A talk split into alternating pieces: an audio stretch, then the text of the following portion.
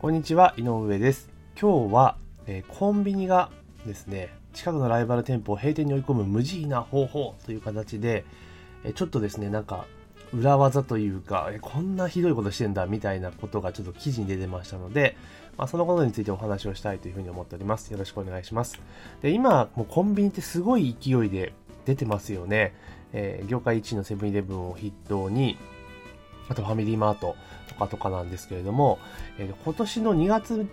末時点で全国に約5万4千店、いや5万5千店ですね、の店舗がコンビニあるそうなんですよね。で、前年比でいくと102.3%でまだ増えているんですよ。で、コンビニの業界の中では、大体その日本全国で5万店っていうのが限界っていうふうに言われていたんですね。で、その5万店限界だったらもうすでに5000店超えてるんですよ。5000点、あ、違いますよね。54万9、じゃあ5000点ですね。ごめんなさい。5000点超えているというような状況なんですね。で、当然のごとく、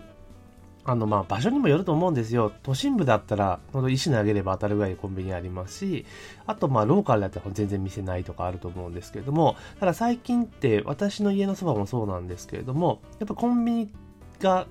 異様に増えてきてるんですよね。今まではなんか街に1店しかなかったところがもう街に4店あったりするわけなんですよ。で、そうなってくると、やっぱりお互いの店が食い合ってくるわけじゃないですか。まあ、競合関係になりますから、もちろんその、1個のコンビニで、あの、ね、全然キャパが足りてなくて、機械ロスを生んでいるのであれば、もう1店作るっていうやり方は多分あると思うんですね。で、現に私の家のそば、コンビニ増えたっていうお話しましたけれども、あの、一個駅前にドンとあったんですよ。すごい広い駐車場のところがあったんですけれども、もうそこいつも混んでるんですよ。本当に。街にコンビニがそんななかったから。で、混んでたんですけれども、今年、昨年の秋か。秋に、あの、150メーターぐらい離れたところに、でコンビニが1個できたんですよ。で、しかも同じチェーンのコンビニができたっていう形なんですね。で、これは多分、わかんないですけど、あの、おそらくはこのまま放置していたら、あの、場所は結構あるので、別のコンビニ入ってくるだろうっていうことは、お、もう簡単に予測される、できるんですよ。だから、入ってくる前にもう抑えてしまおうっていうことで、まあ、あの、同じブランドのお店が、まあ、緑のところなんですけども、まだ出店をしたという形になります。ですから、あの、ほんと150メーターぐらいしか離れてないんですけれども、あの、まあ、同じブランドのお店があると。まあ、我々消費者側からすると、いえいえ、セブンイレブン来てくれよみたいなことがあったんですけれども、まあ、ね、ファミマさんも、まあそういう戦略を打って出てるんだなというふうに思いました。ですから、あの、自分たちのその証券を守るっていう意味では、まあその、同一オーナーであるとかいろんな条件はあるにせよ、その、一つの地域に複数点出していくっていう作戦はもちろんありなのかなと。で、まあそうじゃないケースのがほとんどだと思うんですけれども、その時にその今日、今からお話する競合を閉店に追い込む方法って二つ紹介されているんですけれども、その一つは、まあまあっていうところなんですが、あの、店舗の近隣にチラシを巻くと。で、え、コンビニでチラシを巻くんだってちょっと思ったところはあるんですけれども、あの、まあそのチラシの目的がその集客じゃなくて、コンビニ、要は、あの競合店を潰す、潰す目的っぽいんですね、話を見てると。で、例えば、どういうことをやってるかというと、あの、自分の店でおにぎりの割引セールみたいなのをやる、まあ、企画をするんですね。で、その場合って基本的にはチラシを吸って、コンビニの場合って近所に巻くじゃないですか。そのね、あんま遠くからお客さん来るってことはありえないので、あくまでも、その店の周辺の、えー自宅にポスティングしたりとかすると思うんですけれども、で、そのチラシ、おにぎりセールをやるときのチラシに、を、あえて、その近所の競合店の、あの、店主宅にも配布するって書いてあるんですね。店主の宅。だ店長のお店ですよね。で、そうすると、当然ですね、その競合店の店長さんはそのチラシを目にするわけですよ。で、そうすると当然、あ、この期間中って商品はあの、ないですよね、とか言って、そっちで立ち流れちゃうなと思うので、例えばおにぎりの発注量抑えちゃう。ですよね。これはもう当然ですよね。周りせせいでやるのに、じゃあうちやるぞじゃなくて、ああ、この期間ちょっと売れないから、じゃあちょっと減らそうか、みたいな。本当これ当たり前のことだと思うんですけれども。で、そうなってくると、要は、ね、近所がセールやってて自分家が定価で売っていて、なってくるとやっぱり売れなかったら廃棄になっちゃうじゃないですか。で、それで店の負担なので、当然、あの、発注絞ってきますよね。で、当然ですね、そういう発注を恐れ、あの、要はセールをやるから、ね、えー、競合がセールやるから発注を抑えていっても、よく考えてみるとコンビニって、もちろん足元のお客さんも使っているのは事実なんですけれども、あの、そうじゃない、例えば場所にもよると思うんですけれども、ロケーションによっては、全然その、足元じゃないお客さんも来るわけじゃないですか。あの、車でね、来たりとか。まあ、一元さんだったり、あの、住まいは全然違うところにお仕事の関係で来てる人とか結構いるわけですよね。そうすると、実は、その競合店のセールって知らないですよね。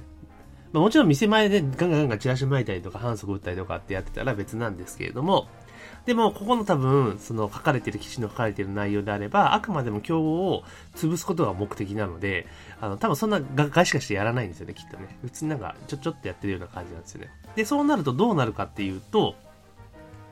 結局、その競合店は、そちらセールやってるから、うちは抑えますよって話になった時に、でもその、チラシの存在を知らないお客様いっぱいいるわけですから、ちょっとお店に来るじゃないですか、いつも通り。で、そうするといつもより品揃え悪いですよね。っていうのが結構続いていくと、あの、お客さんが自然に離れていっちゃいますよね。で、自分のあのコンビニの利用を考えてほしいんですけれども、あの、近所に複数店あった時に絶対行く店って品揃えがいい店に行くじゃないですか。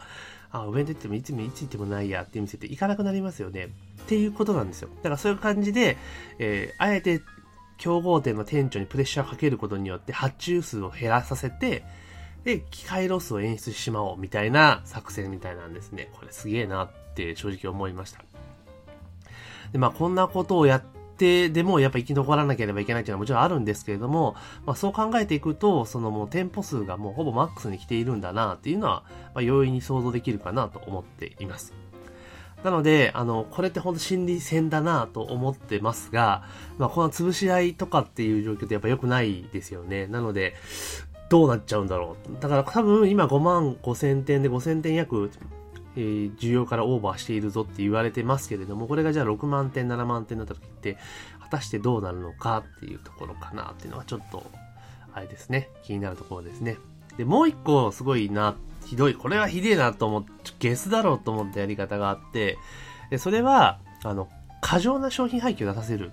っていうやり方なんですよ。さっきの今のお話っていうのはどちらかというと、あの、発注数を減らさせて、お客さん来させないように、お客さんが離れていくような仕掛けだったじゃないですか。で、今からちょっとお話する方法って本当ゲスで、いえこれはちょっとどうなんていう、どうなんっていう話なんですけれども、要は逆、全く逆の作戦なんですよ。競合店の発注数をもう必要以上に増やすっていう形で。で、大量の商品廃棄を出させるっていうやり方なんですね。で、これどういうことやってたかっていうと、え競合店で、いや、近所の自分の、例えば自分がコンビニオーナーだったとあったとして、で、近所にコンビニがありますと。で、そこに、例えば、あの、お客さんとか少なくて、で、店長もほとんどいないぞっていう日曜日の夕方らへんに、あの、アルバイトをですね、例えば数名動員して、競合店行かせるんですよ。で、その店に残ってるおにぎりを全部買わせるそうなんですよ。全部ドン。普段そんなお客さんいない時間のやつをドンとか。で、そうすると、競合さんの店長が翌日に当然で、前日の売り上げ見ると、お、おにぎり売れたぞ、みたいな感じで、まあ、喜ぶわけですよね。あ、売れた売れた、ラッキーラッキー、みたいな。でもそれはもう1日だけだとあんま効果がないんですけれども、でその後も毎週続けるそうなんですよ。毎週日曜日に自分中のバイトを競合店行かせて、残ってるおにぎり全部買わせると。っていうのを、えー、続けていくと。そうすると、あの、まあ、それが1回だったら別にしても3回、4回とか、まあ、2ヶ月ぐらい続いたら、あ、これもこの時間にお客さんついてんだなって普通思いますよねって話なんですよ。で、そうすると、だんだん発注数で増やしていくじゃないですか。増やしていく、増やしていく。で、増やしてきた時も、やめないんですよ。続けるんですよ。ずっと続けていく、続けていく、続けていく。っていうのをやっていくと、どんどんどんどん発注が増えていく。で、ドーンと増えて、あ、これ来たぞっていうところで、スパッとまとめがやめちゃうそうなんですよね。で、そうすると、当然ですね、あの、まあ、ほぼ、ね、その、作戦で勝ってた大量買いですから、当然それとそれをパタッとやめた瞬間に売れなくなるわけですよね。そうすると、商品の大量廃棄が出るという形なんですね。で、まあ、ここまでやったら、まあ、じゃあもう翌日からね、翌週が発注しなきゃいいやで済むんですけど、これコンビニのまたシステム上の盲点っていうのか、あの、推奨発注機能っていうのがついてるそうなんですよ。で、これは過去の販売データに基づいて適正な発注数を自動的に割り出してくれるっていうやつなんですよね。で、直近数週間の販売数が伸びてる場合っていうのは、急に発注数量を下げることはできないそうなんですよ。要は、ちょっとずつ販売数を伸ばしてってるわけじゃないですか、大量買いを。ずっと大量買いしているわけですよね。で、コンビニ側がそれを見越して発注数を増やしているわけじゃないですか。で、ずっとそれで増やしてきてるわけです。それが続いてる間に、あの、ドンってやられちゃうわけですよね。やられると、来なくなっちゃうぞってなった時に、普通だったらね、発注止めりゃいいんですけど、この、この機能があるがゆえに、発注数が下げられないそうなんですよ。で、そうなるとどうなるかっていうと、当然翌週も来ないわけですよね。だけど、おにぎりは発注されちゃう、おにぎりはね、お弁当に発注されちゃうんですよ。で、そうすると配慮廃棄がどんどんどんどんどんどん出していくと。出てしまうっていう状況になる。そうすると、当然ですね、お店も体力がいっぱいあるわけじゃないので、どんどんどんその廃棄ロスが増えてきて、利益をもう直結で削っていきますから、でそうすると、店の体力がどんどんどんどん落ちていくと。いう形になってくるんですよね。そうすると多分そういうことがあった後ってなかなか今度発注しなくなりますよね。だから品薄の状況が続くんですよ。そうするとさっきの前の例じゃないですけれども、お客さんが離れていって、そのコンビニは、うん、お客さんがいなくなるってことはどうなるかってことはもう言うまでもないですよね。っていうことなんですね。だからこんなことがもう行われるぐらい、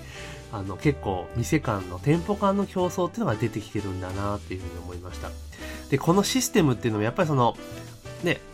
お互いコンビニをやってるがゆえにそういう仕組みがあるってことは理解できるから攻め方もあるわけで、で、まあもちろんその、なんか道義的にどうだっていう問題ちょっと置いといたりしても、でも自分の店を守ろうとかそういうことを考えた場合っていうのは、まあ、ね、こういうこと考えつく、つくのも、まあ、そのすごい考えてんだなっていうふうに逆にポジティブに捉えることもできるなと思います。まあ、ただね、あの、ここまでやるかっていう話なんですけれども、まあ、そういったことをやらなければ、やっぱり生き残っていけないっていう現実もあるのかなというふうに思っています。ですから、その、まあその需要を見ていきながらっていうところもあるんですけれども、こういうシステムが当然あるということは、あのね、発注数量下げられないってことは、多分普段そう起こらない、こういう問題って遭遇しないと思うので気づかないだけだと思うんですけれども、やっぱちゃんと仕組みとか理解しないと、まあ、こういうことやられた時に一気に罠にはまってしまうっていうことがあるんだなと思いますし、逆に、まあ、近所のね、コンビニがある店舗に関しては、まあ、近所の動向を見つつ、でも自分家はこうなんだ、自分の店はこうなんだっていうちょっとポリシーを持ってやっていくってことがやっぱり重要なのかなと思います。でも、まあこういうことが起こってくるとですね、もうなかなか潰し合いになっちゃいますからね。逆にね、あの、まあ、場所によっては、殿様コンビニもあったりしますから、あれなんですけれども、でもやっぱり、まあ、こういうことしなくてもお客さんに支持されるお店っていうのを作らなければいけないですし、まあ、その各チェーンのね、親会社からしてみれば店舗数を増やすっていうのが売上高ね、一番上がる上で一番インパクトがありますから、まあ、そういったね、店舗数増っていう作戦は今後続くと思うんですね。だから、当然ブランドごとの店舗の潰し合いっていうのは今後も起こってくると思うので、やっぱりこういうリスクもあるっていうことは認知していかなければいけないですし、で、店舗を例えばね、そういう業績改善とかの支援をするコンサルさんとかは、まあ、こういったこともあるんだなってことを理解しておかないと、いやいや、売れてんだからどんどん発注しましょうよっていうことだったらもう罠にまんまとハマって、逆にその店を助けるつもりが相手方の罠に乗っかってしまって、あの、その店を潰すことになりかねませんので、えー、こういうこともあるんだなっていうのは覚えてた方がいいかなというふうにも思いました。というわけで今日は、えー、コンビニの潰し合い事情という形で、ちょっとゲスな作戦をやってるコンビニがあるという形が、の記事があったので、そのことについてお話をしました。えー、本日の音声は以上です。ありがとうございます。